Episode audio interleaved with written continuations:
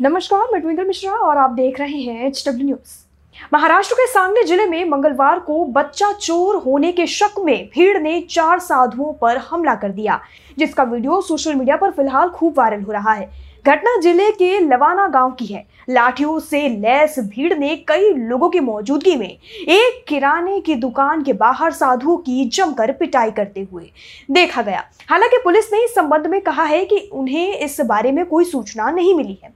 Report की माने तो सांगली के एसपी दीक्षित गोदाम ने कहा है कि हमें कोई शिकायत या औपचारिक रिपोर्ट नहीं मिली है लेकिन वायरल वीडियो को देख रहे हैं और तथ्यों की पुष्टि कर रहे हैं। आवश्यक कार्रवाई समय आने पर की जाएगी। सांगली जिल्ह्यामध्ये तालुक्यामध्ये उमदी पोलीस स्टेशनच्या हद्दीमध्ये लवंगा गावामध्ये परराज्यातल्या काही साधूंना मारहाण झाल्याची घटना ही पोलिसांना रिपोर्ट झाली. त्या अनुषंगाने पोलीस अं, स्पॉटवर गेले.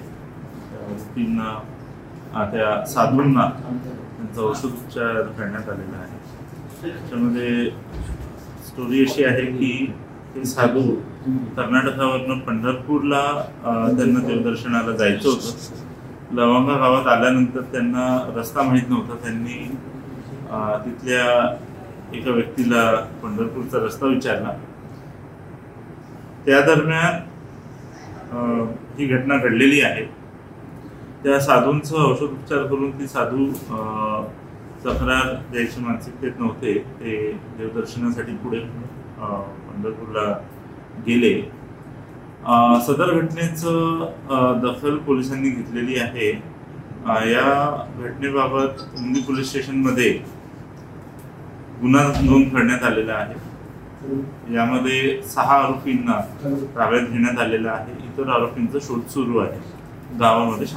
भाजपा विधायक राम कदम ने एक वीडियो संदेश में कहा कि हम सांगली में संतों के साथ किए गए दुर्व्यवहार की कड़ी निंदा और आलोचना करते हैं। हम साधुओं के साथ ऐसा दुर्व्यवहार बर्दाश्त नहीं करेंगे। आरोपियों के खिलाफ सख्त कार्रवाई की जाएगी।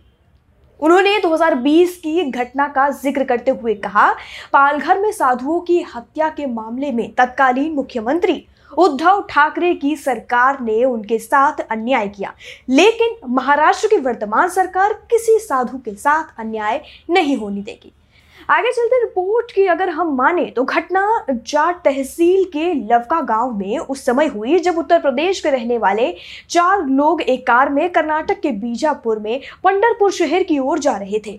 पुलिस के एक अधिकारी ने बताया कि ये लोग सोमवार को गाँव के एक मंदिर में रुके थे और मंगलवार को यात्रा शुरू करते समय उन्होंने एक लड़के से रास्ता पूछा, जिससे कुछ स्थानीय लोगों को संदेह हुआ कि वे बच्चों का अपहरण करने वाले आपराधिक गिरोह का हिस्सा है।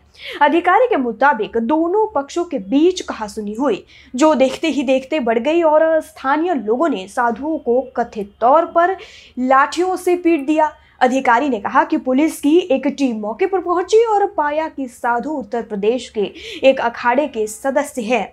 और जिसका वीडियो अब सोशल मीडिया पर खूब वायरल हो रहा है, जहाँ चार साधुओं को मारते हुए दिखाया जा रहा है।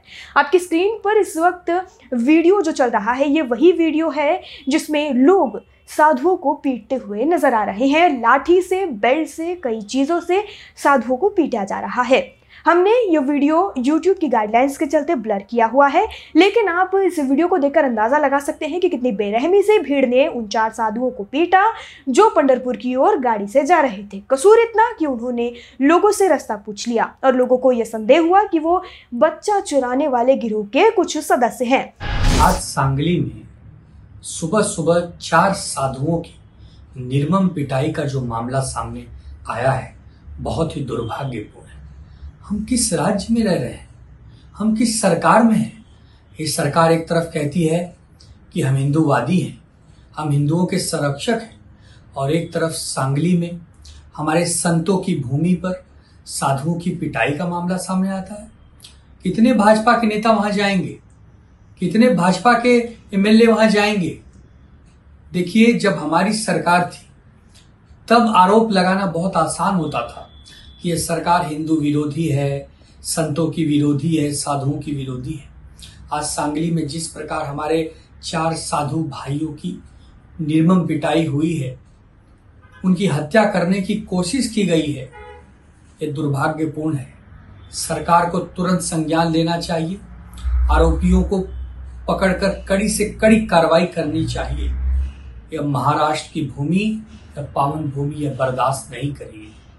यह सरकार या तो यह कहे कि वो हिंदुओं के साथ है, या फिर यह ढोंग रचना बंद करे कि हम हिंदूवादी हैं।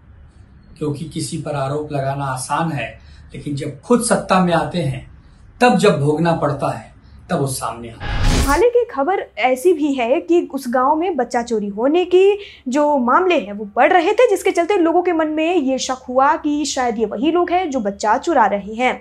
लेकिन ये वीडियो सामने आने के बाद सोशल मीडिया पर अब खूब हलचल मची हुई है। और इन्हें गिरफ़्तार करने की मांग की जा रही है, जिन्होंने साधुओं की पिटाई की।